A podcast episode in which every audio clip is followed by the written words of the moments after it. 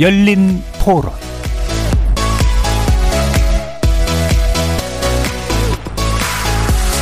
안녕하십니까. KBS 열린 토론 정준희입니다. 러시아가 이렇게 압도적이라고 생각을 했는데 우크라이나가 굉장히 잘 버텨주고 있는 것 같다고 생각이 들어요. 식료품 값도 많이 올라가고 뭐 기름 유류 값도 그렇고 해서 흔히 말하는 이제 물가가 더 올라가니까 그런 것들 저희들이 사는 데 있어서 또 막 지장이 이제 생긴 거죠. 전쟁은 거기서 났지만 그런 걸로 인해서 저희가 득과 실을 잘 봐서 편을 잘 서야죠. 남의 나라지만은 희생되는 뭐 이런 게 좀 안타깝다. 어떻게 하든 간에 그 정치적으로나 외교적으로 물론 강대국에서 하겠지만은 빨리 전쟁이 끝나야 되지 않나. 사실 전쟁이 저한테 뭔가 엄청나게 영향을 주는 것도 아니고 계속 뭐 기름값이 안 떨어지고 그 정도의 문제가 있지 않을까요? 저한테는. 신냉전 구도로 가고 그거를 신냉전 구도를 촉발하는 그런 계기가 되지 않았나 싶어요. 미국을 한 축으로 하고 중도국과 러시아를 한 축으로 하는 냉전이 있지 않나. 우리나라 뭐 쉽지 않겠죠. 거리에서 만나본 시민들의 목소리 어떻게 들으셨습니까? 지난 2월 24일 러시아가 인접국 우크라이나를 침공한 지 100일을 넘기면서 오늘로 105일째가 되었습니다. 많은 전문가들은 양국 간 전력 차이로 인해서 우크라이나, 우크라이나가 얼마 버티지 못할 것이라고 전망했었죠. 그런데 예상을 뛰어넘어서 전쟁이 넉 달째 이어지며 장기화되고 있습니다. 서방의 지원을 받은 우크라이나 군이 결사항전으로 버티고 있는 한편 러시아군은 전쟁 초반과 다른 전술로 점령 지역을 넓혀가는 중입니다. 예상보다 장기화된 이 전쟁은 국제사회에 큰 영향을 미치고 있습니다. 원유와 원자재 가격 상승으로 인한 경제적 여파는 물론이고 세계 각국이 러시아와 서방의 편으로 나뉘면서 이른바 신냉전 시대의 서막을 여는 거 아닌가 싶을 정도인데요. 마땅한 해법과 출구가 보이지 않는 상황에서 이 전쟁의 장기화가 의미하는 것은 무엇인지 앞으로 국제 정세는 어떻게 될 것인지 네 분의 전문가와 함께 전망해보는 시간 갖도록 하겠습니다. KBS 열린 토론은 여러분이 주인공입니다. 문자로 참여하실 분은 9730으로 의견 남겨주십시오. 단문은 50원, 장문은 100원의 정보 용료가 붙습니다. KBS 모바일 콩과 유튜브를 통해서 무료로 참여하실 수 있고요. 모바일 콩을 통해서는 보이는 라디오로도 만나실 수 있습니다. 시민 논객 여러분의 뜨거운 참여 기다리겠습니다. KBS 열린 토론 지금부터 출발합니다. 살아 있습니다. 토론이 살아 있습니다. 살아있는 토론, KBS 열린 토론. 토론은 라디오가 진짜입니다. 진짜 토론, KBS 열린 토론.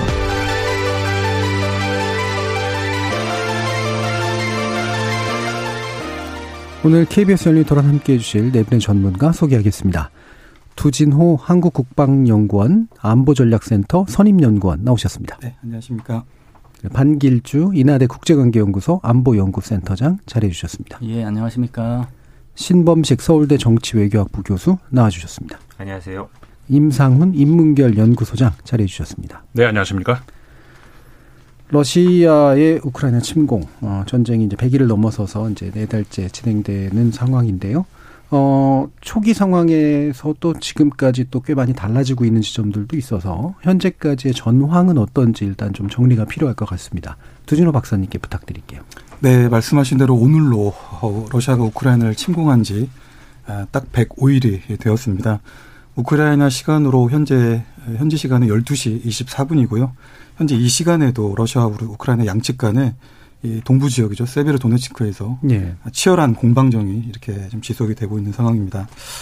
우크라이나 측은 러시아군이 영토의 한 20%를 이렇게 점령했다고 주장하지만 실제는 이보다 좀 낮은 수준으로 어, 이렇게 좀 추정이 되고 현재까지 양측 간에는 최소 각각 2만여 명 이상의 사상자가 예. 발생한 것으로 이렇게 추정이 됩니다.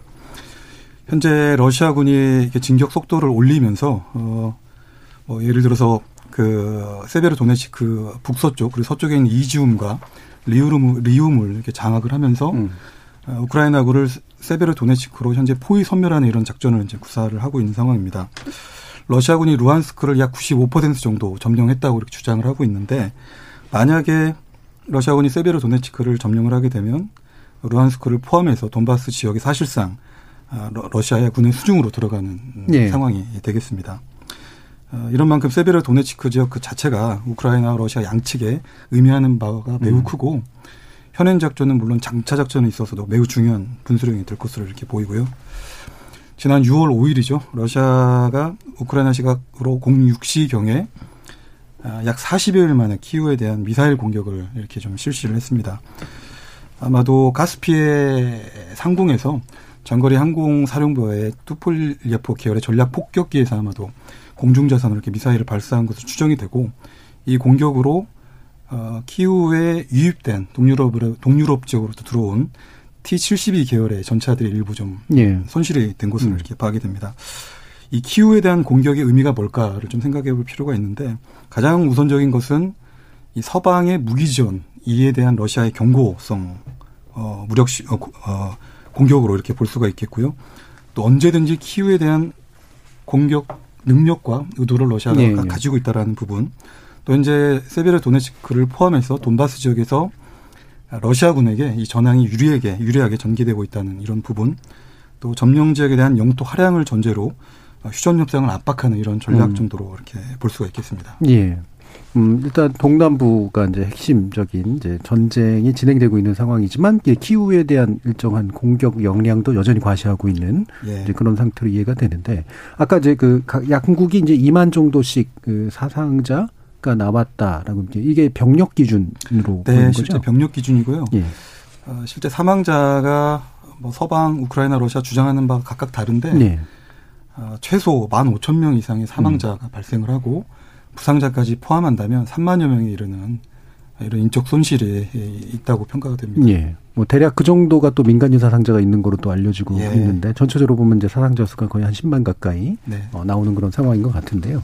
어, 지금도 말씀 주셨지만 결국 돈바스 참 낯섰던 낯설었던 지역인데 지금 굉장히 익숙한 것처럼 자꾸 이제 듣게 되는 그런 지역인 것처럼 어, 상당히 중요한 격전지이자 되게 어, 범위는 좀 되게 넓은 편이고 어, 우크라이나에게 굉장히 중요한 지역인데 또 러시아가 전략적으로 어, 공략하고 있는 지역이기도 하잖아요. 이 부분에 대한 의미를 좀 신범식 교수님께서 좀 말씀 주시죠. 네, 돈바스 지역이 최대 격전지가 되고 있는 상황은 이제 전반적으로 보았을 때 초창기에 어, 북쪽과 남쪽, 동쪽에서 동시에 네. 침범을 했던 1차 공격의 실패 이후에 러시아의 공격력이 집중되어진 음. 곳으로 주목을 받고 있습니다. 근데 사실 이 지역은 소련 시기에 그 구성 공화국들을 만들어가는 과정에서 영역을 네. 정하는 과정에서 이제 러시아어를 사용하는 주민들이 다수 거주하던 지역에 이제 우크라이나 영토로 그것들을 편입을 하고 그리고 또 도중에는 이제 크림반도도 후르쇼프 시기에 이제 우크라이나 영토에 들어가게 되고 그런 식으로 해서 이제 어, 우크라이나 공화국에 편입된 거 곳이죠. 어, 그런데 문제는 이 지역이 이제 러시아가 이 전쟁을 시작하면서 했던 푸틴 대통령의 이 전쟁의 목표에 대한 이야기 중에서 그 조금 생뚱맞게 들렸던 탈나치와 탈군사화라고 하는 용어 중에서 탈나치화라고 했던 그 목표가 사실은 이 돈바스 지역을 염두에 두고 네. 있었던 굉장히 중요한 목표였다는 것을 지금 돌아보면은 다시 한번 확인됩니다. 즉, 어, 이 돈바스 전쟁이라고 하는 2014년 그 이후에 이 지역의 러시아 사용 주민들이 오랫동안 탄압받아 왔다라는 게 이제 러시아 측의 주장이고 이것을 바로잡는 것이 탈나치와의 핵심적인 내용이 되는데 바로 이 목표를 달성하기 위해서 가장 중요한 것이 이 돈바스 지역을 해방시키는 것이다라고 네. 하는 논리를 펴는 거죠. 그러니까 러시아로서는 자신의 어, 소위 그 특별 군사 작전을 위한 목표에 가장 중요한 그리고 음. 가장 최소한은 달성해야 되는 그런 지역이 돈바스 지역이기 때문에 이 지역을 확실하게 장악하는 것은 아마 이 전쟁을 포기하지 않는 한 계속 추구하는 음. 목표가 될 수밖에 없고 그렇기 때문에 이 최소한의 목표지만 가장 중요한 핵심적 목표 중에 하나로서 돈바스 지역이 굉장히 중요한 이제 그 공략의 대상이 될 수밖에 없다는 의미를 가집니다. 예. 그런데 사실은 그런 전쟁의 목표도 중요하겠지만 실제로 러시아가 이 전쟁을 통해서 우크라이나로부터 일정한 정도의 땅을 얻는다. 크림은 이미 2014년에 네. 이제 얻었다 치면 근데 이 돈바스 지역의 말로 어떤 의미에서는 어, 우크라이나의 산업적 기반들이 집중돼 있고, 네. 그 다음에 이 지역을 차지하게 됨으로써 아조프의 지역의 가스나 석유, 그리고 또 석탄을 비롯해서 다양한 종류의 그 자원들을 어, 이 가져 가질 수 있는 이제 그런 부분이기 때문에 사실 러시아로서는 어쨌든 이 지역은 꼭 음. 가지고 싶은 그런 대상이 되겠죠. 예. 그러니까 일단 전쟁의 명분을 제공하는 지역이기도 하고 또 요충지로서 어, 상당한 이익을 안겨다 줄 수 있는 또 지역이기도 하다는 두 가지 면이 아마 결합되어서 이제 핵심 격전지가 되고 있는 상황인 것 같은데 어, 지금 이 장기화 논의는 사실 이제 첫 전, 전쟁이 있고 난 다음에 몇 주 정도 지나면서 이제 사실 전망이 나오고 있었고 실제로도 장기화가 되고 있잖아요. 아, 이게 결국은 이제 전력 차이를 극복했기 때문인가 어, 이렇게 일단 궁금해지는데요. 임상욱 소장님께서 그 장기화의 몇 가지 어떤 포인트들을 좀 짚어주시죠. 일단 전쟁이 난다 그러면 이 국방 전문가님도 나오고 계시지만 공격을 하는 쪽하고 방어를 하는 쪽하고 전력 차이가 엄청나야 몇 예. 배가 돼야 성공할까 말까 아니겠습니까? 어, 물론 어, 객관적인 전력이 러시아가 우크라이나보다 훨씬 우수하지요. 그렇지만은 러시아도 장병들은 물론이고 그러니까 그 군 지휘관들도 사실 실전 경험이 거의 없다고 봐야 되는 것이죠. 예. 그리고 이제 우크라이나로 들어가는 그 상대방 영토로 들어가는 그런 과정에서 어, 지형적인 어떤 그 숙지 이런 것들도 사실 그 좀 의문시 되는 것이고, 그러니까 여러 가지 의미로 러시아가 미숙했다는 것이 이제 첫 번째 지적이 될 수 있는 것이고, 그 다음에 젤렌스키 우크라이나 대통령 같은 경우에 우리가 어, 사실 상반된 두 가지 평가가 있지 않습니까? 어, 그러니까는 굉장히 어, 경험이 없고, 그러니까 정치적 그 초보자로서의 어떤 그 불안정한 어, 그런 측면. 그 다음에 전, 그러니까 그것이 전쟁 이전이었다면은 그것이 어떤 면에서는 그 전쟁을 유발시킨 여러 요인 중에 한 가지라고도 할 수가 있는데 전쟁 이후에는 또 완전히 그 180도 달라졌죠. 어, 외국으로 탈출을 할 것이라는 일반적인 예상과 달리 현장에 남아서 이제 지휘를 하는 그런 모습들이 우크라이나 이제 국민들의 단결을 도모하는 그런 그, 그 작용을 했고 그렇게 되면서 어, 어떻게 보면은 국제사회의 지원으로 우크라이나가 버틴다 이렇게 흔히들 이야기합니다만 사실은 반대라고 할 수가 있죠. 네. 어, 우크라이나 국민들이 예상외로 버텨주면서 국제 여론이 그쪽으로 이제 돌아서고 그러면서 미국도 어, 처음에 그 관망하던 자세에서 돌아서서 적극적인 지원으로 어, 돌아선 것이고요. 어, 그렇게 되면서 그런 요인들이 그 장기화되고 있는 어, 그러니까는 일단 첫 번째는 젤렌스키 대통령을 포함을 해서 어, 우크라이나가 항전의 그 어떤 그 열기가 대단하다. 그 국가를 지키겠다는 거기에 국제사회의 어떤 그 압도적인 그 여론전 그다음에 지지 이런 것들 그다음에 군사적 지원 이런 것들이 어 러시아가 빠른 시일 안에 그 키우 수도를 점령을 해서 항복을 받아내겠다. 그렇게 해서 이제 원래 목표가 어 우크라이나 우크라이나를 어 군사적인 중립화 그러니까는 저기 북유럽 국가들처럼 그 다음에 나토에 절대 가입하지 않겠다라는 그런 그 항복 문서를 받아내고 돌아오겠다는 뭐 그래서 이제 어떻게 보면은 어 과거의 소비에트 시대처럼 어 러시아의 위성 국가로 네. 삼으려고 했던 것이 실패를 했죠. 이게 플랜 A가 실패를 했다면 그 다음에 그래서 플랜 2로 도, B로 돌아선 것이 어떻게 보면은 키이우에서 살짝 철수를 해서 아까 말씀하셨던 그 돈바스 지역, 그러니까 네. 동부 지역과 남부 지역을 어 실제 물리적인 영토를 획보, 어, 그 확보를 하면서 어 어떤 그 실리를 어, 차, 어, 추구하려고 했던 이런 것이 이제 플랜 B로 돌아서면서 이제 장기화에 가는 장기화로 가는. 근데 우크라이나 입장에서도 그 특히 영토 문제에서 물러설 뜻이 전혀 없죠. 오히려 예. 거꾸로 이 크림반도 2014년에 뺏겼던 크림반도까지 다시 찾겠다. 이게 이제 우크라이나 입장이기 때문에 협상 과정에서도 양측이 서로 이제 그대로 평행선을 긋고 음. 있는 이게 어떻게 보면 장기화의 여러 요인이라 할 수 있는 것이죠. 예. 그러니까 우크라이나가 이제 의외로 내적 결속이 잘 돼서 그게 이제 서방 지원을 이끌어내게 됐고 어, 수도의 함락에 이제 실패한 이제 러시아의 전선 이동이 결국은 이제 장기전의 양상으로 뛰게 됐다. 이렇게 일단 요약을 해주신 것 같은데요. 그러면 이제 전술을 이제 바꾼 이제 돈바스 지역으로의 공세 이쪽에서 러시아는 좀 전술적으로는 성공적이었다 이렇게 보시는지 방지수 선생님 좀 말씀 주시죠. 예, 저는 이 상황이 기본적인 군사력의 격차를 생각하면 러시아가 공세를 전환해서 전장을 유리하게 만들어졌다는 평가보다는 예. 우크라이나가 지금까지 잘 싸웠다는 막았다. 사실관계가 맞는 것 같습니다. 예, 예. 그럼에도 불구하고 어, 예전하고는 다르게 좀 러시아에게 유리하게 전장이 진행되는 것은 몇 가지를 살펴볼 수 있는데요.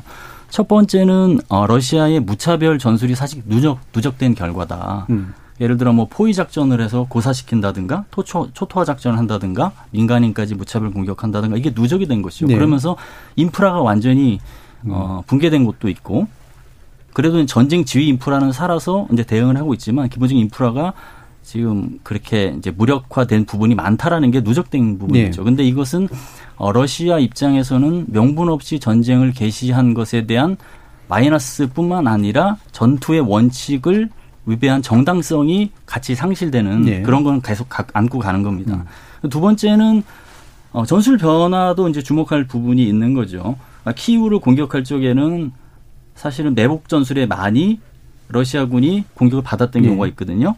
근데 그때는 산악 지형이 좀 있어서 매복 전술이 가능했는데 지금 도심지 위주로 공격이니까 사실은 어, 전술의 효과를 좀 보는 측면이 있습니다. 그리고 세 번째로는 전력의 재배치 효과가 좀 보여진다고 볼 수 있는 게 이제 선택과 집중을 하는 거죠. 물론 네. 선택과 집중을 하는 배경은 대대 전술단의 전투력이 약화됐기 때문에 그런 것까지 고려됐겠지만 어, 돈바스와 남부 지역으로 이제 전력을 재배치하고 선택과 집중의 효과가 조금 나타나는 측면이 있다라는 것입니다. 그리고 군사적인 측면 외의 측면에서 본다면 어 러시아의 내부적인 어 요소를 좀 볼 필요가 있는데 사실 어 강력한 러시아 제재에도 불구하고 아직까지 러시아 경제가 붕괴되지 않았거든요. 네. 살아서 움직입니다. 아직까지는.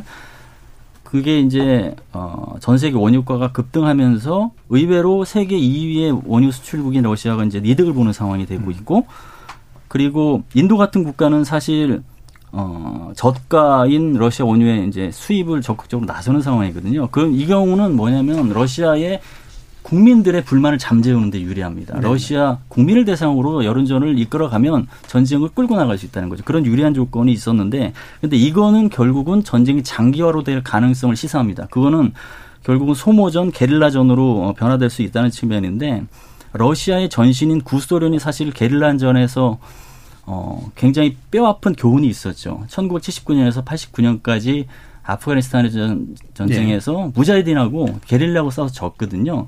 그러니까 이 지점도 분명히 러시아도 고민을 할 거라고 봅니다. 음.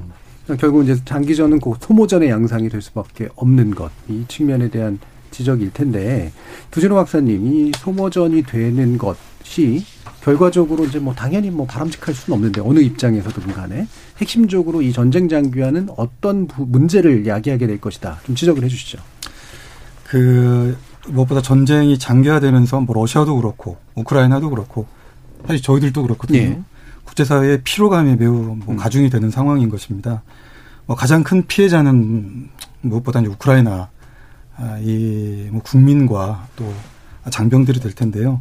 앞서 말씀드린 대로 벌써부터 만 오천 명 이상이 이렇게 사망을 했고 또 뭐 부상자까지 합치면 3만여 명 장병들이 이렇게 아, 부상자가 발생하고 있고 민간인 피해도 정확한 집계는 나오고 있지는 않지만 뭐 이와 유사한 수준이 예. 되지 않을까 이렇게 좀 보고 있고요. 지금 보면은 해외로 빠져나간 난민만 해도 이미 700만 명을 육박을 하고 있는데 또 내부에서 지금 뭐 격전이 되고 있는 동부나 이런 지역을 피해서 서부 지역으로 이동한 그런 숫자들까지 합치면 1,400만 명 정도가 네. 피난 행렬에 동참을 한 것입니다. 여기에 현재까지 이 전쟁으로 인해서 우크라이나 영토의 약 30% 정도 황폐화가 이미 되어버렸고 뭐 이런 추산이 있더라고요. 매일 이런 전쟁으로 인해서 아, 물리적 손실이 우크라이나 영토에서 5조 원 정도 한국 음. 돈으로 음. 발생을 하고 현재까지 이런 상태를 기반 시설을 복구하는 이런 재건 작전에 재건에 소요되는 비용도 우리나라 돈으로 한 670조까지 예. 이렇게 추산이 되는 참 아, 참사입니다. 음. 아, 이런 상황이고요.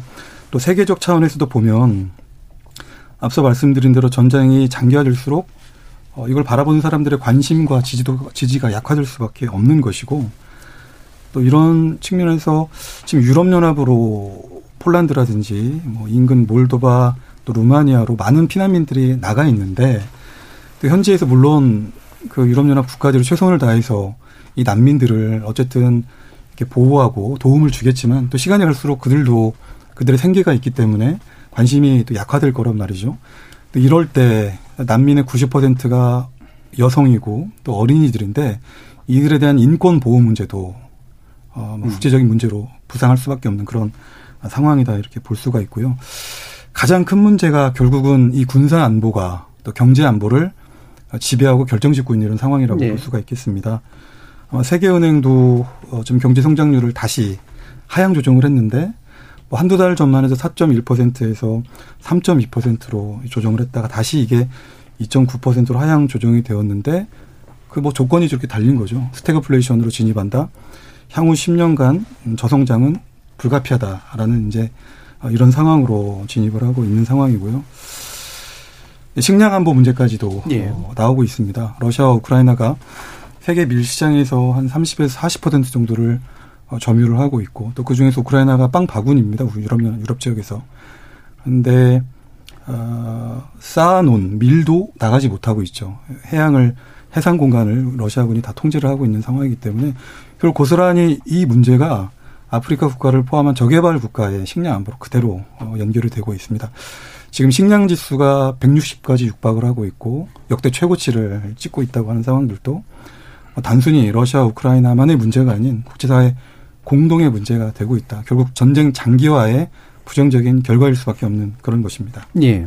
어, 결국은 뭐 양국의 자원 고갈, 그다음에 우크라이나의 이제 인권 심각한 인권 문제, 그리고 국제 사회에 미치는 경제적 여파나 식량 문제, 뭐 이런 것들이 이제 다 복합적으로 어, 장기화를 통해서 나타나는 것일 텐데, 아 이게 이제 일반적인 시각으로 보면 러시아가 왜 이렇게까지 하는가라고 이제 그 의문을 품지 않을 수 없겠죠. 이게 그냥 단순한 자존심의 문제인지 아니면 아까 이제 이뭐 실리적인 문제도 지적을 해주셨습니다만 그래도 뭔가 얻을 것들이 더 크기 때문인지 어떻게 이해해야 될까요, 신명식 교수님? 그 러시아가 이 전쟁에 왜 이렇게 매달리는가에 대해서 뭐 여러 가지 생각해 볼 수 있겠습니다만 제가 보기에는 이 러시아에게 있어서 우크라이나 이번 전쟁이라는 것은 삼중 전쟁의 의미를 가지고 있는 것 같습니다. 네. 그러니까 첫 번째 전쟁은 러시아와 서방의 전쟁. 음. 그리고 두 번째는 우크라이나와 러시아 사이에서의 나토 가의 음. 문제를 두고 벌인 전쟁. 그다음에 세 번째는 사실은 우크라이나 내부의 돈바스 전쟁입니다. 네. 근데 이세 가지 전쟁이 사실은 동시에 진행되고 있는 전쟁이죠. 그래서 전쟁 초기에는 이 세 수준의 전쟁을 어, 그 동시에 수행하면서 이 세 전쟁에서 각각의 목표를 동시에 달성해 보겠다고 일거에 달성하기 위해서 키예프, 키이우를 점령하려는 예. 그 시도를 했지만 실패를 했지 않습니까?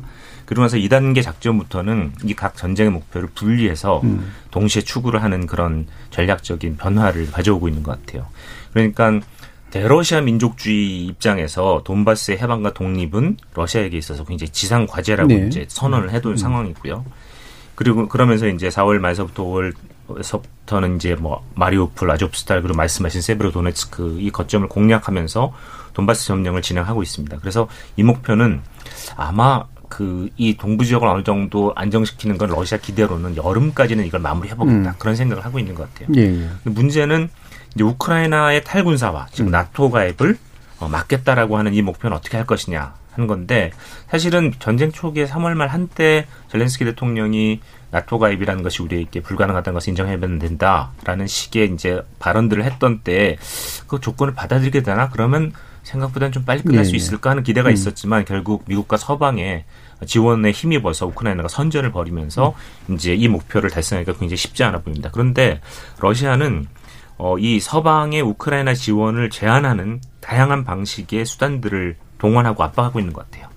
결국은 우크라이나가 나토 가입을 포기하도록 만들기까지 어떤 전쟁의 전황을 굉장히 그 이 유리한 쪽으로 끌고 가려고 노력할 것이고 얼마 전에 쇼이구 그 국방장관의 언급에서 보면은 이 전쟁이 내년까지도 갈 수 있을 것이다라고 스스로 그렇게 얘기를 네. 하는 걸로 봐서는 단순히 돈바스 지역을 점령하는 문제를 넘어서 좀 더 넓은 범위에서 우크라이나를 압박할 수 있는 그런 그 다음 단계의 작전들을 생각하고 있는 것 같고 음. 그런 것들이 어떤 의미에서는 지금 어, 키이우를 다시 미사일 공격하고 군사적 거점들을 공격하는 형태로 나타나고 있는 것 아니냐. 예. 그럼 이거는 어, 그나마 좀 조금이라도 빨리 끝나길 바라는 입장에서는 아 돈바스라도 이렇게 어떻게 마무리되면 그렇게라도 음. 러시아가 빨리 끝냈으면 좋겠는데 하는 기대와 달리 조금 더 이 전쟁을 끌어가고 이것을 지원하는 서방을 그 서방들의 약점을 계속 그 두드리면서 러시아는 이 전쟁을 수행해 갈 것 같다라는 생각이 들고요. 마지막으로 그런 걸 바탕으로 이제 서방과 그 첫 번째 전쟁 러시아의 안보적 우려를 충분히 고려한 뭐 유럽 안보 지역 예. 지역 안보 질서에 대한 논의를 시작하게 될 것 같거든요. 그러니까 결국은 외부에서 러시아를 향해서 너희는 명분이 없다, 이 문제가 있는 것이다라고 하는 것과 상관없이 러시아가 이 삼중 전쟁을 음. 총체적으로 끝까지 몰고 가겠다라고 하는 의지를 계속 끌고 가고 음. 있기 때문에 결국은 이 푸틴의 전쟁은 쉽사리 포기되기 어려운 네. 측면이 있습니다. 음, 삼중 전쟁이라고 표현해 주시니까 또 이게 입체적으로 좀 이해가 더잘 가는 것 같은데, 어, 이게 결국은 이제 서방에 대해서 이제 상당한 경고장을 날리는 그런 목적, 큰, 아주 가장 큰 목적으로는, 어, 이게 이제 결국 나토를 매개로 이루어지는 건데, 우크라이나 문제를 일단 접어두고라도, 어, 북유럽까지 나토에 들어오는 상황이 막 벌어진 건, 러시아로서는 잃은 거라고 봐야 되나요? 아니면 어떻습니까?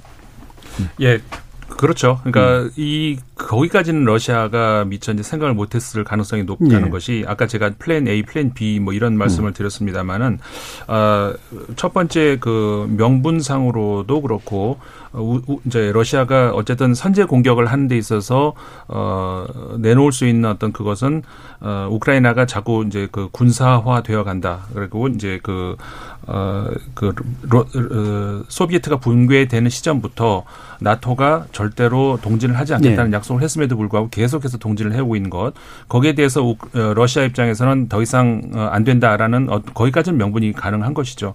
그런데 그것이 그것이 전쟁으로까지 선제 공격으로까지 이어지면서 과연 목표를 달성할 수 있을 것을 것인가 여기 있어서 이제 그 오판이었다는 것이 지금 생각지도 않았던 어, 핀란드 그다음에 스웨덴 이런 나라들까지 지금 그 나토를 가입하겠다고 그리고 덴마크도 역시 군사적 어떤 그 확, 확장을 지금 이- 공공연하게 얘기를 하고 있는데 이런 측면은 그러니까는 러시아 입장에서는 생각을 하지 못했던 그런 음. 가능성이 높은 것이고요. 아, 결국 그럼에도 불구하고 이런 것들을 감안해도 전쟁을 할 수 있으니까 사실 초반에 대부분의 전문가들은 전쟁은 나오기 어렵다 이제 예상을 했었죠. 다수는. 근데 어 그러니까 명분 차원이 아니라 러시아 입장에서 러시아의 전략적 판단에서 전쟁하기 힘들다라는 했음에도 불구하고 전쟁을 했죠. 그런 굳이 어떤 그 전략적인 이유를 찾자면은 유럽 국가들 같은 경우에 어, 러시아 제재, 미국의 제재의 압박에도 불구하고 유럽, 유럽은 거기에 참여하기가 어려울 것이다라는 예. 판단을 러시아에서는 했던 것 같아요. 왜냐하면은 어, 유럽, 특히 그 세계 경제 강국 독일 같은 경우에 아주 그 에너지 의존도가 아주 높지 않습니까? 어, 그런 상황에서 그 도, 저 독일뿐만 아니라 그 동유럽 국가들이 대부분이 그렇죠. 어, 그런 상황에서 과연 미국이 주도하는 대러시아 제재에 참여 참석할 수 있겠는가? 이 불가능하다라고 본 것이죠. 어, 그렇기 때문에 유럽 국가들이 어, 참석할 그 여기에 전 그 적극적으로 참여하기 어려울 것이라는 판단 하에 그렇게 전쟁을 치렀던 것으로 보이는데 예. 실제로 이제 유럽 국가들 사이에서는 약간의 그 의견 차이가 보이긴 보이죠. 어, 그것을 러시아는 노렸겠지만 러시아가 기대함직한 그런 의견 차이보다는 어, 하나로 이렇게 뭉치고 있는 그런 세가 더좀더 아직까지는 예. 커 보인다. 그 점에서 어, 러시아의 오판이 여전히 아직까지도 유효하다 이렇게 말씀드릴 수 있을 것 예, 같습니다. 그러니까 군사적으로 보면은 이제 나토의 영역이 오히려 확장이 됐고 어, 원래 생각했던 유럽이 의외로 군사적으로도 투자도 더 하고 서로 다, 단결도 해서 제재까지 참여를 하는 이런 양상이 벌어진 게 이제 초기에서 현재까지 이르는 상황이긴 한데 최근에 이제 유럽 보면은 이제 이게 피로감 때문인지 뭐 어떤 건지 는 모르겠습니다만 살짝 그 전선이 흩어지는 듯한 느낌 같은 게 좀 들거든요.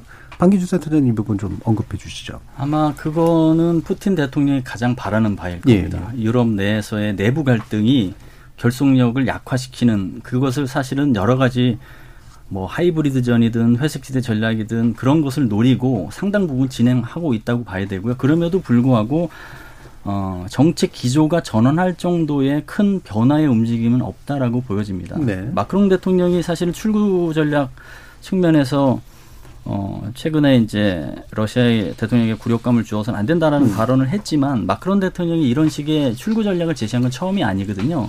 핀란드와도 사실은 제시를 했었고요. 예. 그러니까 뭐 나토는 가입하지 않지만 유럽하고 계속 교류하면서 중립국 방안이라는 게 있다고 제시하면서 당시에도 유럽 국가들에게 상당한 반발을 샀습니다.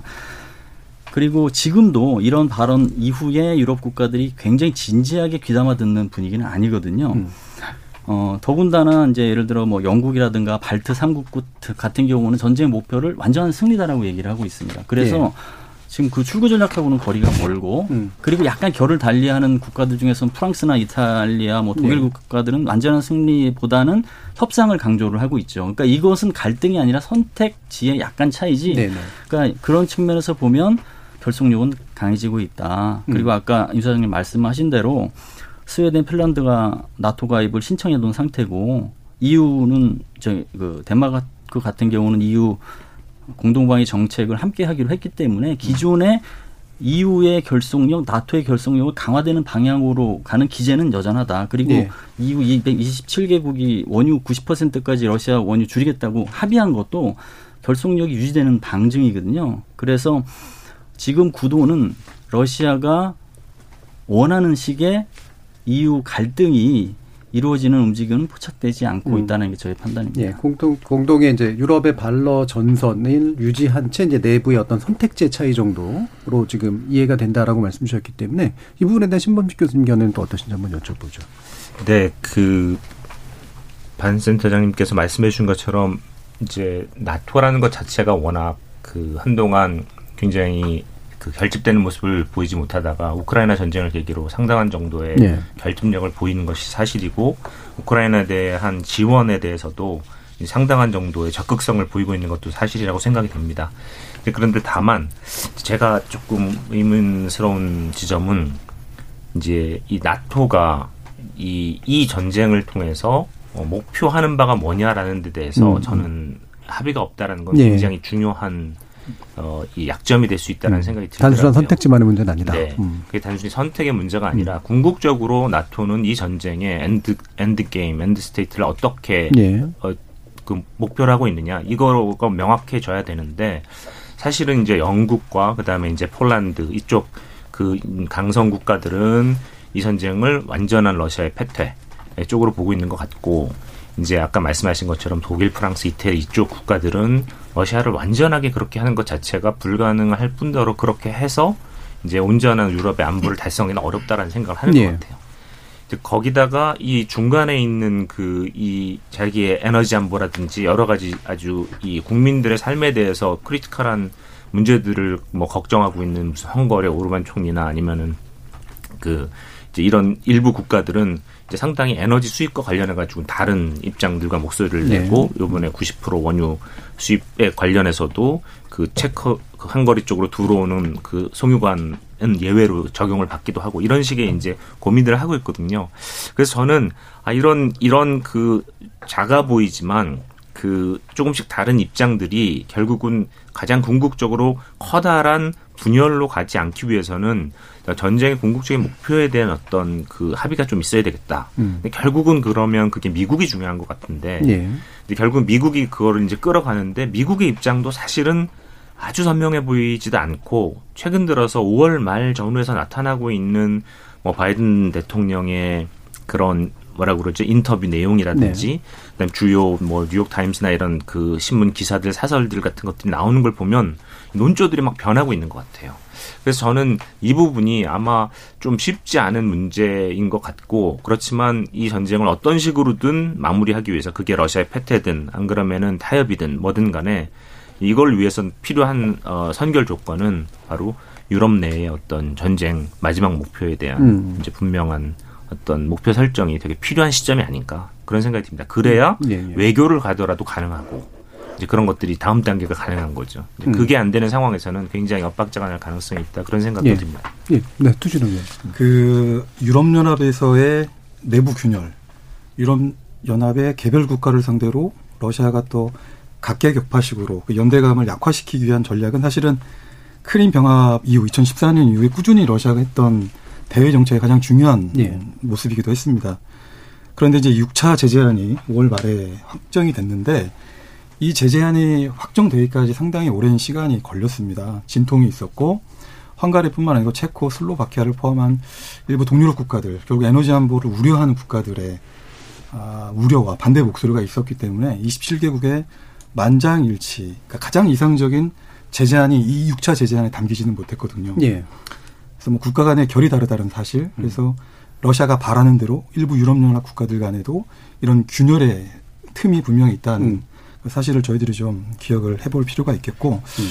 또한 가지는 신범식 교수님 말씀하신 대로 사실은 나토 안에서의 그 유럽연합 안에서의 그 미국을 중심으로 하는 이런 서방 국가들 간에 이 전쟁의 어, 최종 상태를 어떻게 정의할 것인가에 대한 사실은 컨센서스가 가장 중요할 것 같습니다. 예. 러시아가 소모전으로 끌고 간다고 해서 이게 소모전, 장기전으로 가는 것도 아니고 음. 우크라이나가 그런 능력과 의지를 갖고 있다고 해서 그런 것도 아니고요. 예. 결국 이 전쟁을 대리전을 또 하고 있는 또 미국과 나토, 유럽연합이라는 또 한 축에서의 합의도 굉장히 중요한 부분이다라고 생각이 되는데 6월 말에 나토 정상회담이 개최가 됩니다. 그래서 아마 여기서 어, 나토 차원의 새로운 이제 전략서가 공개가 될 것으로 보이고 러시아에 대한 대, 적대적인 그런 개념이 다수 포함이 될 것으로 보이고요. 어, 또 신 교수님 지적하신 대로 이런 차원에서 아마도 이 전쟁의 end state를 어떻게 가져갈 것인가에 네. 대한 나름대로의 메시지가 어, 나오지 않을까 음. 이렇게 전망해 봅니다. 예, 이 부분에 대해서 임 소장님 견해도 한번 그럼 들어보죠. 아까 말씀드렸던 음. 것하고 이제 중복이 될 수도 있습니다만은 분명 유럽 연합 을 중심으로 해서 그러니까 유럽 연합이 아니더라도 어쨌든 유럽 국가들 사이에서는 어, 분명히 어, 의견을 달리하는 그런 측면도 분명히 있습니다. 이제 그럼에도 불구하고 어, 전체적인 그 전 세계의 여론이 어, 미국이 주도하는 대러시아 제재에 압도적으로 음. 그런 목소리를 내주고 있기 때문에 어, 유럽 연합 입장에서는 그리고 아니 유럽 입장에서는 그 제재에 동참하지 않을 그런 음. 그런 그, 그 명분이 굉장히 약하고요. 예. 그렇기 때문에 어, 이, 러, 대러시아 제재를 향한 어떤 그런 그 큰 틀에서의 어, 공동 행보는 계속 유지가 될 음. 것이다.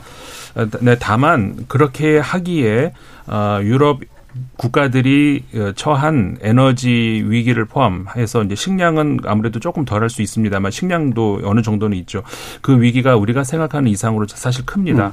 특히 이제 에너지 위기 같은 경우에 어, 지금까지의 그 에너지 전 세계의 그 공급망 이게 그 러시아가 굉장히 큰 축을 차지하고 있었거든요. 근데 러시아가 갑자기 쑥 제재를 하면 결국 빠진다는 얘기 아닙니까?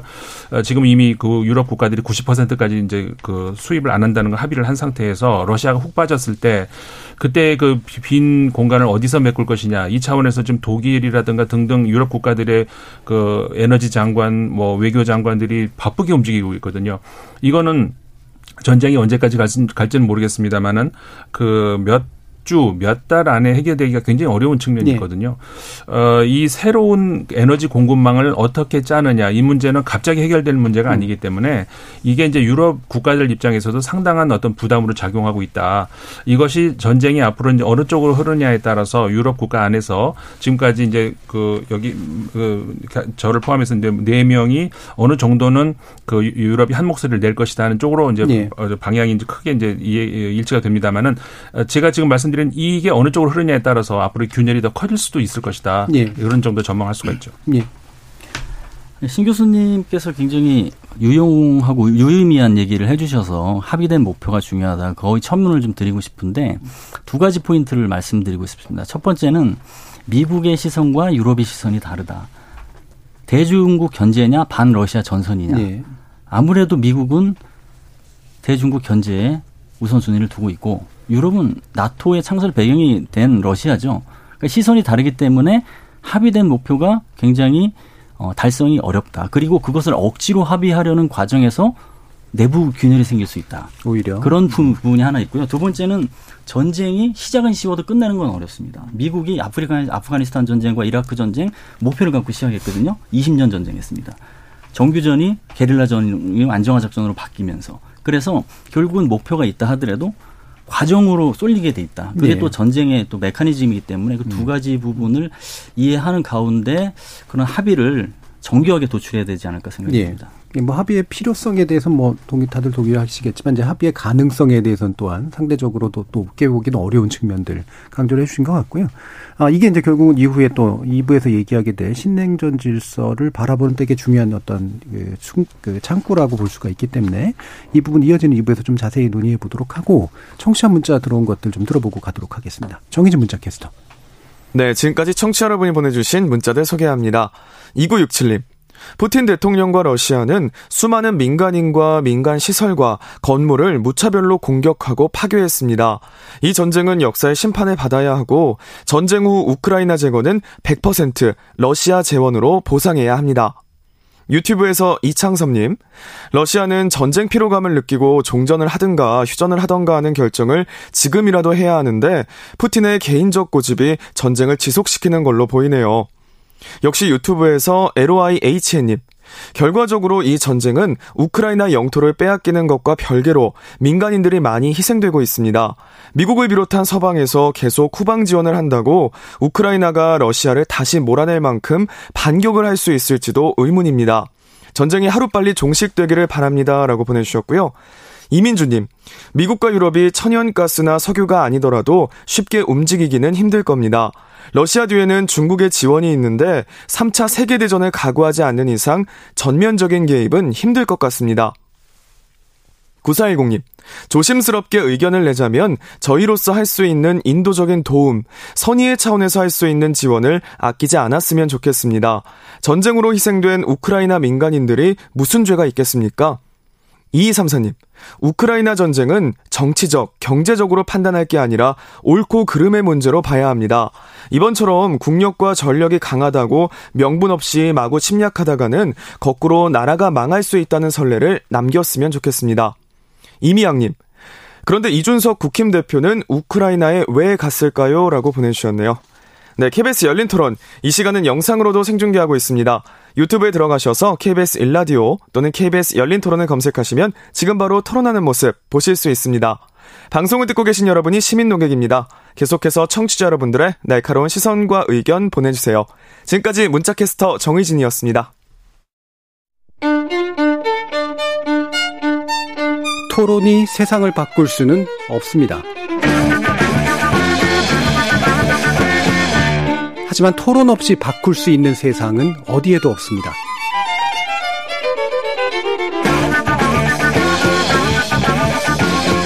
세상의 선한 변화를 갈망하는 당신. 정답이 아니라 질문의 힘을 믿는 당신.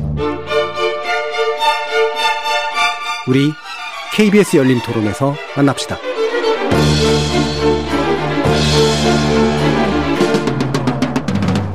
KBS 열린 토론, 러시아 우크라이나 전쟁의 장기화가 미칠 영향, 그리고 그 의미에 대해서 얘기 나누고 있는데요. 신범식 서울대 정치외교학부 교수, 임상훈 인문결 연구소장, 두진호 한국국방연구원 선임연구원, 반길주 인하대 국제관계연구소 안보연구 센터장, 이렇게 네 분과 함께 하고 있습니다. 아, 본격적인 이제 신냉전 질서에 관련된 이야기를 나누기 전에 저희 청취자 의견에도 이제 비치는 것처럼 이 전쟁에 대한 어떤 면에서 보면 가장 단순한 이해 방식 중에 하나가 전쟁은 푸틴의 망상에 의해서 고집에 의해서 일어났다.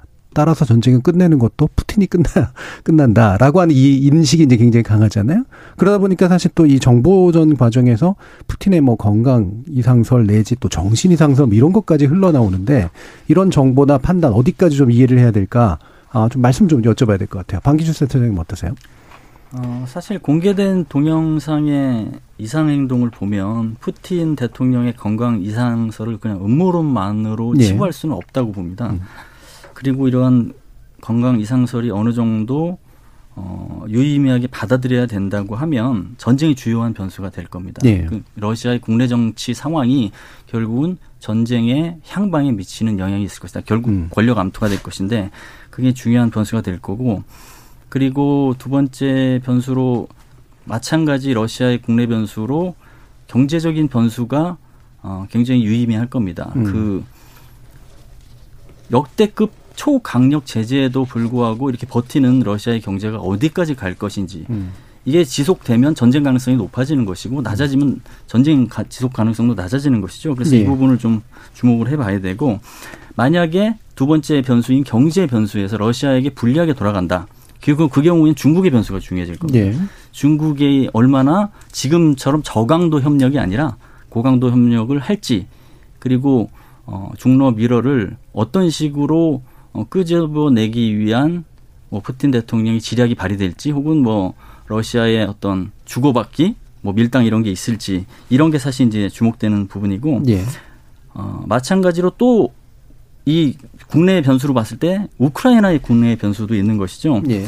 젤렌스키 대통령의 전쟁 리더십이 기지를 발휘하고 그래서 우크라이나 어, 군인들과 시민들이 결사항전하는 것은 사실이지만 국토의 20% 우리나라 면적에 해당되더라고요. 그 정도가 지금 점령당한 상태에서 전쟁을 지휘하는 젤렌스키 대통령 입장에서 고민이 적지 않을 것입니다. 어떻게까지 가야 되는지 예. 이러한 어려움에도 불구하고 국민들을 지속적으로 결집시킬 수 있는지가 굉장히 중요한 변수가 될 거고 또 전쟁에 영향이 미치는 국제사회 변수가 있을 겁니다. 예. 그러니까 실질적인 지원을 얼마나 더 해줄 것인지 예를 들어서 우크라이나가 아이언돔이 좀 필요하다 얘기도 나왔었고 전투기가 부족하다 얘기가 나왔었는데 우크라이나가 잘 싸울 수 있는 무기를 핀포인트식으로 어떻게 제공해 주느냐 그런 제공되는 무기의 효과성에 기반한 그런 변수, 변수가 있을 것입니다. 그리고 이제 마지막으로 좀 진짜 우려되는 것은 러시아의 그 건강 이상서라고도 사실은 연관될 수 있는데 비합리적 선택의 예. 변수입니다. 즉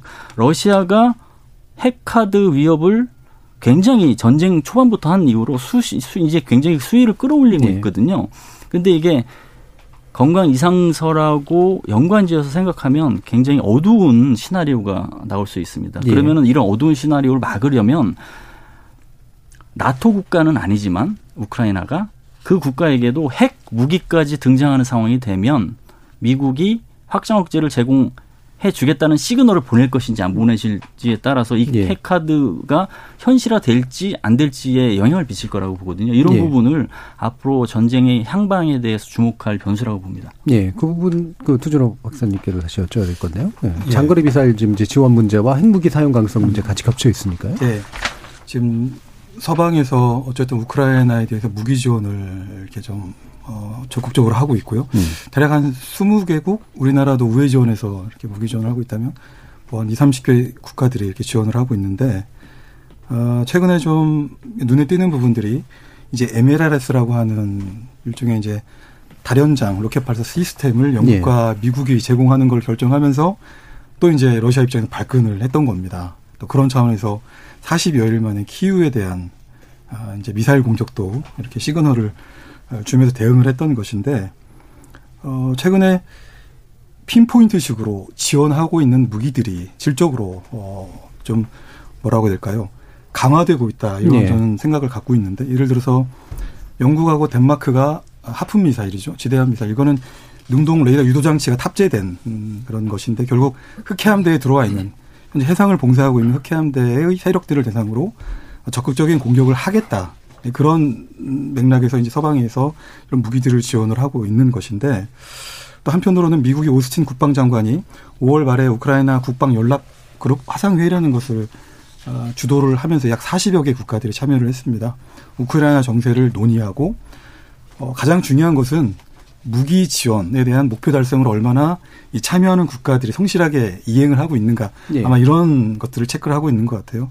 우리 국방차관도 이 회의에 참석을 하고 나서 국방부 보도자료는 이렇게 나왔습니다. 한국도 글로벌 중추 국가로서의 기여 방향을 모색, 기여 방향을 모색하겠다. 이렇게 이제 했던 것인데 이런 것들이 러시아를 자극을 하고 있는 거고 이런 미사일이라든지 일부 단거리 전술 탄도 미사일이긴 하지만 어쨌든 이런 무기들이 추진이 추진이 되어서 러시아 본토로를 공격하는 경우 예. 사실 그거를 가장 이제 러시아 입장에서는 우려하는 음. 것이고 이제 핵무기 얘기를 조금 한다면 반세사장님 얘기하신 대로 푸틴의 건강과 연계해서 잘못된 비합리적인 결정을 내리는 그런 음. 상황이 결국은 가장 위험한 이제 시나리오 방책으로 갈 가능성이 높은데요. 그럼에도 불구하고 합리적인 이성을 가진 러시아 정치 엘리트들이 이 핵 모험주의에 자꾸 경도가 되는 이런 상황들이 좀 납득할 수 없는 부분들이 있는 것이죠. 예. 어, 디미트리 메드베데프라고 하는 과거에 푸틴 대통령이 두 번 대통령 끝나고 나서 어, 그걸 이어서 대통령을 했던 인물인데 지금은 러시아 국가안전보장회의 부의장을 맡고 있는데 최근에 뭐 이런 표현을 썼던 겁니다. 일종의 핵무기는 쓰라고 있는 것이다. 과거에도 썼던 경험이 있다. 예. 미국을 염두에 두고 한 말이고 그렇기 때문에 우리도 비례적으로 우리의 국가 존립의 위기 상황이 온다면 사용할 수 있다. 이렇게 이제 얘기를 하고 있는 것입니다. 실제 이런 징후들이 여러 모습을 통해서 확인이 되고 있습니다. 뭐 ICBM, SLBM, 공중자산까지 전개를 하면서 실제 우리가 핵을 사용할 수 있는 의도와 능력을 가지고 있다라는 것들을 여러 상황들을 통해서 지금 보여주고 또 서방을 상대로 우크라이나를 상대로 해서 겁박을 하고 있는 것입니다. 뭐 러시아가 자랑하는 게 이것이죠. 세계에서 가장 많은 핵탄두를 보유하고 있다라는 네. 것이고 실제 한 6,500발 정도 핵탄두를 보유하고 있는 거고 그중에 한 2천여 발 정도가 이 전술핵 탄두입니다. 그래서 아마도 전술핵 옵션을 정말 사용한다고 한다면 이 전술핵 무기를 뭐 해상 그리고 공중 기반에 탑재해 가지고 사용할 가능성이 있고 현재 동부 지역에 우크라이나 동부 지역에 러시아군들이 이미 전개를 한 상태이기 때문에 동부 지역보다는 아마도 서부 지역에 그래서 유럽이라든지 나토 서방에 대해서도 예.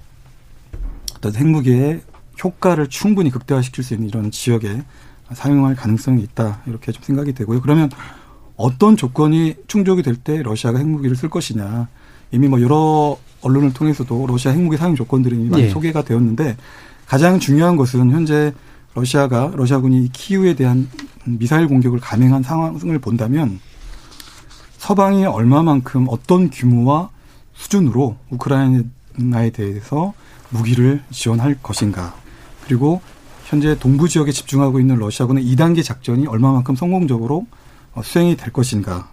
그리고 테러 제재 상황들은 얼마만큼 완화되거나 강화될 것인가. 이런 것들을 아마도 종합적으로 고려해서 매우 네. 전략적으로 핵무기 사용 경고를 할 것이고 또 그런 효과를 누릴 것이다 이렇게 전망해 봅니다. 그럼 신명식 교수님 이게 러시아에 대한 이런 합리적 이해 방식과 비합리성을 전제로 한 이해 방식 어떻게 좀 우리가 함께 포함해서 봐야 될까요? 굉장히 곤란한 질문인데요. 예. 제가 러시아 입장에서 생각을 해보면 음. 어그 러시아는 상당히 합리적인 이 행동을 자기 스스로는 하고 있다고 생각할 것 같아요. 예, 예. 음, 왜냐하면 어 이 러시아가 핵 이라는 것 자체를 이제 그 핵 불사용의 원칙을 깨면서 어, 전술적으로 핵을 사용하는 것이 가능하도록 교리를 조, 이제 조정하는 그런 과정들을 보면 음. 결국은 러시아가 가지고 있는 재래식 어, 무력과 전력이라는 것들이 미국 그리고 서방의 예, 공격에 대해서 충분히 자기를 보호하기에는 자기 영토가 너무 넓고 취약한 지점이 많다. 그렇기 때문에 핵이라는 것들을 최소한의 어, 이 소형 그 전술적 의미를 가진 용도로 사용할 수 있도록 만들어야 된다라고 하는 그 생각 자체가 사실은 핵이 가지고 있는 가공스러운 것들을 생각해 보면은 미친 짓 같지만 네, 네. 러시아가 국가안보라는 관점에서 조정한 것을 보면은 합리적인 부분이 음. 있는 거예요. 그런데 저는 이 전쟁에서 우크라이나 자체의 문제를 가지고 러시아가 어, 이 핵을 사용할 가능성은 그렇게 높지 않다라는 생각을 음. 하고요. 러시아 입장에서는 서방이 지금 하고 있는 선을 넘어서는 그래서 러시아 본토와 그리고 우크라이나군이 어, 러시아 본토를 공격하고 이 그렇게 되는 이제 확전 내지는 서구의 직접적인 개입이라는 조건이 이, 이 들어오지 않는 한 음, 이제 핵을 쓰겠다라고 하는 식의 그 이 실질적인 고려를 하게 될 것 같지는 않아요. 음. 그러니까 핵을 통해서 이제 그 개입들을 일정하게 제한하면서 무기를 주더라도 그런 것들이 최소한의 선에서 머물도록 만드는 그런 효과를 노리고 있는 측면들이 도리어 러시아에게 있어서 좀 현실적인 측면인 것 같고요. 음. 그러니까 이제 러시아를 이해하는데 아니 러시아를 이해할 필요는 없지만 러시아를 이해해 보려고 하는데 네. 그 굉장히 그 고민스러운 지점 중에 하나가 이제 지금 사실은 아까 우리 시민 농객께서도 말씀해 주신 것처럼 옳고 그름으로 봐야지 이걸 정치적으로 봐서는 안 된다라고 말씀하시잖아요. 네. 근데 이거를 옳고 그름으로 보는 것 자체가 도리어 굉장히 위험할 수 있는 네. 상황인 것 같아요. 음. 그러니까 전 분명히 침략 전쟁은 잘못됐고 이 부분에 대해서는 러시아가 어떤 식으로 책임을 지게 될 겁니다. 네. 그거는 긴 시간을 거쳐서 분명히 지게 될 거라고 저는 음. 생각을 하고요. 그런데 문제는 이것이 현재 가장 고통을 받고 있는 사람이 누구인가? 이제 그렇게 했을 때 우크라이나의 보통 사람들이에요. 그렇죠. 이 전쟁이 네. 계속됐을 네. 때. 이 그런데 지금 러시아는 아까 말씀드렸던 그 삼중 전쟁을 음. 치러가면서 자기 속도대로 그 목표들을 달성할 때까지 계속 가겠다고 하고 있는 그 이 그런 상황인데 이 전쟁이 계속되면은 점점 더 많은 희생들이 나온다고 하는 상황에서 네. 과연 무엇이 옳은가라고 판단을 하면 사실은 굉장히 판단하기 어려워진다고 저는 생각을 음. 합니다. 그 끝까지 정의를 위해서 전쟁을 해야 된다라고 하면 이 점점 많아지는 희생에 대한 책임은 누가 져야 되는 거죠? 전쟁을 일으킨 사람이 져야 되는 건가요? 안 그러면 그 시점에서라도 이 전쟁을 예. 줄여서 희생을 줄이는 것이 옳은가요? 하는 굉장히 어려운 그렇죠. 이런 문제들이 우리한테 다가오고 있기 때문에 러시아를 합리적 상황에서 이해를 하려고 하기보다는 도리어 굉장히 현실적인 관점에서 예. 이 전쟁을 어떻게 최대한 빨리 끝낼 수 있는가라고 음. 하는 그런 관점에서 접근하는 게 도리어 우리한테 더 지금 필요한 것이 음. 아닌가 음. 그런 생각을 해봅니다. 예, 임 소장. 네, 그 지금 심 교수님 말씀에 이어서 이제 조금 더 덧붙이자면은 사실 우리가 이제 그 생각해 볼 만한 게 있습니다. 뭐냐면은 그 이런 상황에서 러시아를 우리가 이해를 해야 되는가 했을 때 우리가 자기 자기가 없냐를 이렇게 들어가는 경우인데 예. 상황 판단을 위해서 이- 분명 이해를 해야 됩니다. 러시아가 왜 그럴까? 이거는 그렇죠. 이해를 해야 된다는 것이죠. 그들의 어떤 그 입장을 이- 변호하자는 의미가 아니라 분명 러시아는 선제 공격을 했고 그거는 이제 자명합니다. 역사에 기록될 것이고 러- 러시아의 책임은 분명합니다. 그거는 우리가 모두가 인정을 하는 것이고 근데 다만 어, 러시아 상황 판단을 위해서 러시아가 왜 저럴까라는 것을 우리가 생각을 해볼 필요가 있습니다.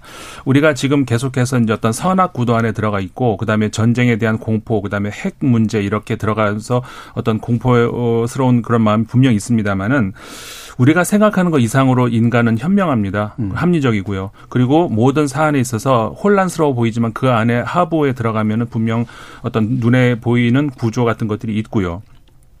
자, 러시아 입장에서 우리가 잠시 한번 생각을 해보자고요. 러시아는 소비에트가 해체된 이후에 어, 지속적으로 서유럽에 어, 합류를 하려고 시도를 했습니다. 특히 네. 이제 옐친 대통령의 시기에는 어, 우리 우리도 러, 어, 유럽이다. 아, 그리고 유럽에서도 그렇게 이제 이해를 했고요. 그리고 그러면은 나토가 더 이상 필요 없지 않는가? 나토는 그 소비에트를 겨냥해서 만든 건데 그럼 필요 없어지는 거 아닌가? 그러면서 어, 나토를 해체해야 하는 해야 되는 것 아닌가 이런 얘기도 있었죠. 근데 그거를 결정적으로 누가 막았죠?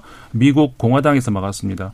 미국 민주당에서는 그 어느 정도 동조를 했어요. 이제 나토가 필요 없는 거 아닌가라는 그 클린턴 정부 때 했었는데 아, 클린턴 정부가 그 당시 이제 중간 선거에서 대패를 했죠. 공화당으로 의회 권력이 넘어가면서 어, 이게 완전히 수포로 돌아가고 그 이후로 나토는 그 러시아를 향한 그러니까 수- 당시 소련이죠. 소련을 향한 약속에도 불구하고 한 1인치도 어, 동진을 하지 않겠다라는 약속에도 불구하고 꾸준히 계속해서 오른쪽으로 그러니까 그 동쪽으로 이동을 하고 있다는 것이죠. 우리가 자 러시아 입장에서 생각을 해보자고요.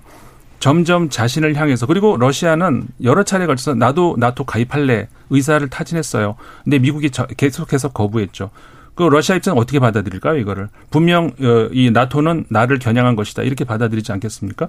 그런 상황에서 러시아가 취할 수 있는 입장이 지금 이제 어, 국경을 맞대고 있는 국가들 중에서 어, 우크라이나가 어떻게 보면 이제 저그 나토에 가입하지 않고 있는 어떻게 보면 이제 그 마지막 나라라고 할 수가 있는데 물론 그 여- 여- 위에 있는 그 예. 벨라루스 이 빼고는 만약에 여기까지 나토를 가입을 해버리면은 우리는 더 이상 갈 곳이 없다라는 생각을 하지 않겠습니까? 그런 차원에서 어 러시아가 취할, 취했던 행동을 우리가 이제 그 이해를 할 필요가 있는 것이고요. 예, 그 부분은 사실은 저희가 지난 토론에서 상당 부분 다뤄봤기 아, 때문에 예. 네, 그거 더 이제 더 해주시죠. 네, 그렇습니다. 그래서 어, 그렇기 때문에 어, 그런 차원에서 우리가 이제 생각을 해봐야 되는 그런 필요가 있다는 그런 네. 말씀을 드리고요. 어, 그렇기 때문에 그 전쟁이 어디, 언제까지 지속이 될 것인가 하는 문제에 있어서는 어, 미국의 판단이 이 그런 차원에서 결정적이라고 할 수가 있는 것이 예. 어, 핵을 사용하지 않아야 않아도 되는 상황인데 핵을 쓰는 그런 경우는 없습니다. 음. 어느 전쟁에도 어, 결국은 미국이 키를 쥐고 있다. 어, 이 러시아가 핵을 쓸 것인가 말 것인가의 문제는 결국 리, 이, 그런 입장에서 미국이 어, 앞으로 어느 정도 선에서 어, 그 타협 그 선을 찾을 것인가 여기에 달려 있다 이렇게 봐야 되는 예, 것이죠. 예. 그 미국의 생각이 그래서 또 중요한데 아까 이제 반 센터장님 같은 경우는 미국하고 또 유럽의 결이 다름을 지적해 주셨기 때문에 미국이 도대체 뭘 생각하고 있는 것이냐, 뭐 이제 중국을 견제하기 위한 수단 정도이냐, 투 위원님께서 좀 말씀 주시죠. 글쎄 이런 이제 질문에서 이런 생각이 드네요. 과연 정의로운 전쟁을 정의로운 전쟁을 어떻게 정의할 수 있는가? 예. 미국의 역할에 대한 이제 부분인데요. 미국이 왜 적극적으로 이 나서지 않는가? 사실은 적극적으로 나서고 있죠. 이렇게 가림막을 하고 할 수 있는 것들은 다 강구를 하고 있는데 예. 어, 가장 큰 이유는 또 우크라이나가 결국은 나토 안에 동맹국이 아니기 때문에 그것이 자칫 우발적 군사적 충돌로 갔을 때 확전으로 갈 수 있는 게 너무나 위험스러운 상황이기 때문에 그걸 가장 우려를 하는 것이고 또 굉장히 그 가공할 만한 능력을 갖춘 뭐 하품 미사일이라든지 MLRS 같은 다련장을 지원을 하면서도 러시아 본토에 대한 공격은 고려하고 있지 않다. 쓰이지 않을 거라는 그런 단서를 굳이 잘 다룰 필요가 없는데 그거는 어, 급변하는 그 전장 환경 속에서 그 무기를 다루는 주체들의 판단 영역이기도 한 예. 거거든요. 근데 그렇게 단서를 다루는 부분들도 확전에 대한 우려가 매우 크다. 아, 이제 그런 부분이고 또 한 가지는 아까 반센터님도 좀 언급을 해주셨는데 어,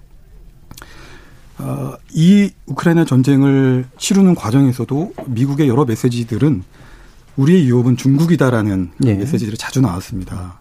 뭐 일종의 러시아에 대한 모욕감을 주는 것일 수도 있고 실제 미국의 본심일 수도 있습니다. 그만큼 인도 태평양 지역에서 중국과의 전략 경쟁이 극에 달하고 있고 거기에 쏟아 쏟아야 할 여러 시간과 노력들이 있기 때문에 이 유럽 지역에 대해서 미국이 그만큼 온전하게 이, 어, 인도 태평양 지역만큼의 노력을 쏟아붓기 어려운 현실 또 그렇게 나서지 않아도 이 전쟁을 통해서 유럽이 가치 동맹으로 똘똘 뭉치고 있거든요. 물론 유럽 국가들의 자율성이 이제 발현되면서 나름대로 군비를 확충하는 이런 모습들도 있지만 어쨌든 러시아 유럽이라는 것으로 인해서 유럽이 잘 뭉치고 있는 것입니다. 그래서 굳이 직접적으로 나서서 개입을 하지 않더라도 어, 관여를 통해서 전선에 뛰어들지 않는 관여를 통해서 충분히 이 유럽 지역을 관리할 수 있는 이런 현실적인 입장이 음. 반영된 것이 아닌가 이렇게 생각해 봅니다. 예. 결국 이제 그 신냉전이라는 한 가지 이제 이슈와 아까 이제 핵 얘기도 많이 나왔으니까 되게 의외로 이제 핵이 또한 새로운 국제 질서의 또 다른 이제 축으로 떠오른다라고 하는 그런 얘기까지 나오고 있어서 이 부분에 대한 좀 또 말씀을 또 나머지 진행을 해보죠. 반센터장님이 신냉전의 가시화 어느 정도까지라고 보시나요? 아, 저는 이제 러시아의 우크라이나 침공으로 인해서 여러 가지 신냉전이 이제 뭐 시작됐다, 가속화된다, 뭐 이런 얘기가 있는데 이건 네. 약간은 템포 늦은 성격 규정이라고 생각을 하고요. 네, 2012년에 음. 시진핑이 사실 집권을 하면서부터 신냉전의 출구는 열렸다 봅니다. 그리고 10년간 그게 구도화되고 있는 상황에서 러시아의 우크라이나 침공으로 인도 태평양이라는 대리전 지대가 유라시아 쪽으로도 확산되면서 신냉전 2.0이 열리고 있다고 저는 봅니다. 예. 그 신냉전 1.0하고 비교해서 차이점은 신냉전 1.0은 국가와 국가, 즉 패권이 되고 싶은 국가와 패권을 유지하고 싶은 국가의 대결이었습니다. 미국과 네. 중국. 근데 지금은 2.0에서는 세력 대결이 되고 있다. 민주 진영 대 독재 진영.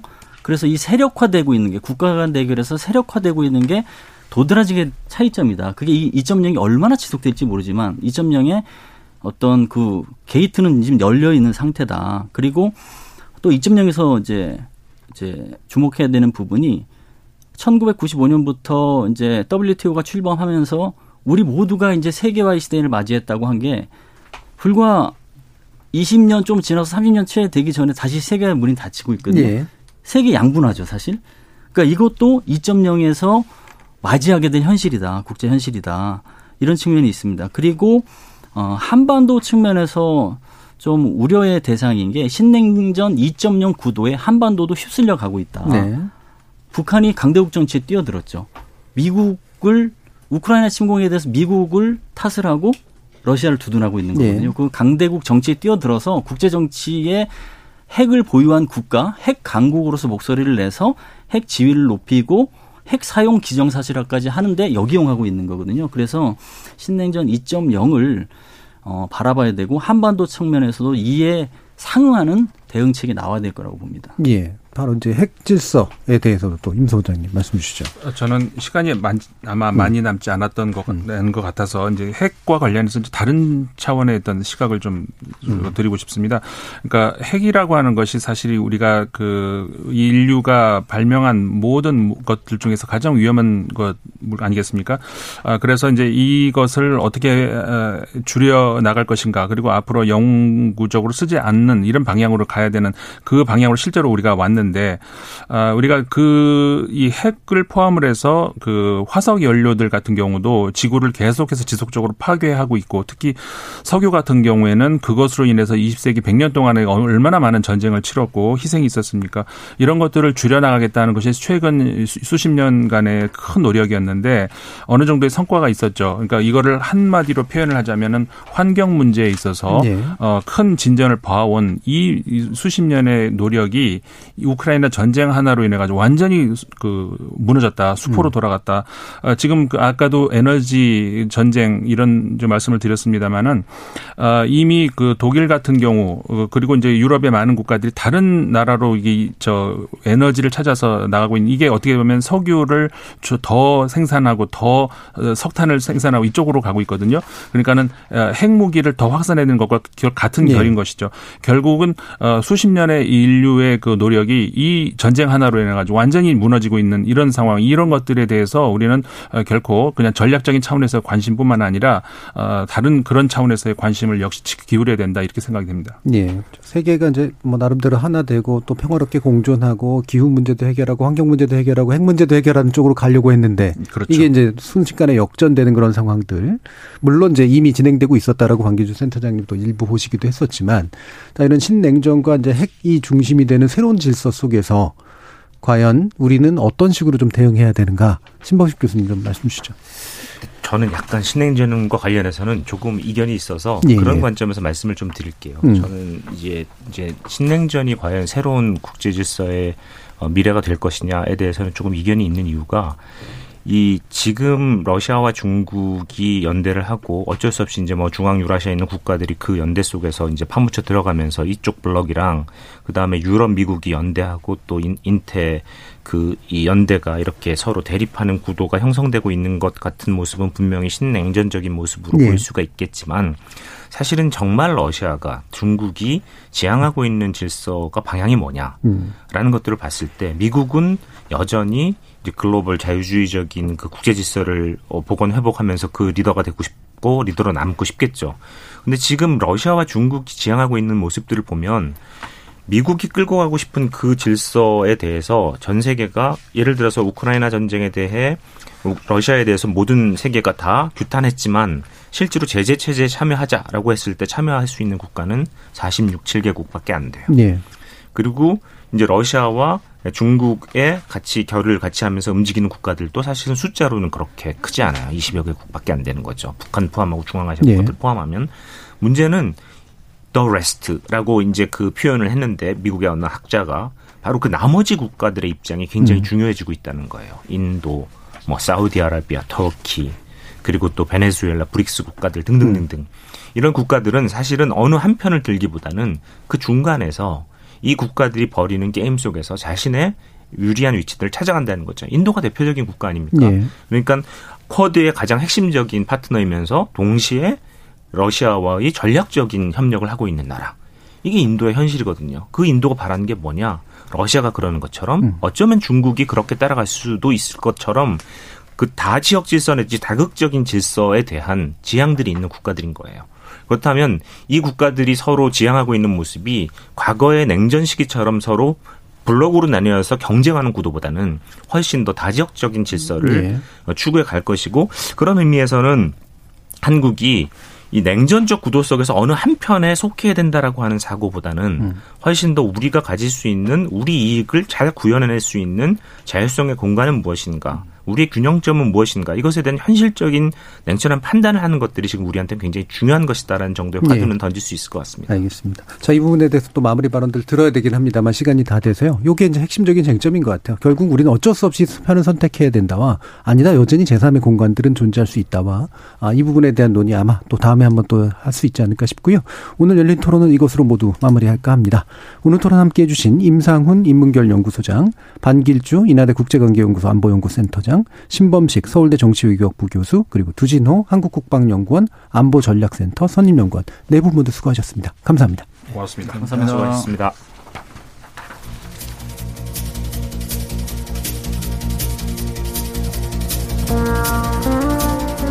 우리 인류가 아무리 잘난 척을 해도 여전히 야만의 단계에서 근본적으로 벗어나지 못했음을 보여주는 가장 대표적인 징표 가운데 하나가 아마 전쟁일 겁니다. 물론 누군가의 침공에 대해 스스로를 방어하는 일까지 야만은 아니겠지만 복잡한 국제 질서에서 문명과 야만의 경계는 희미해지기 일쑤죠.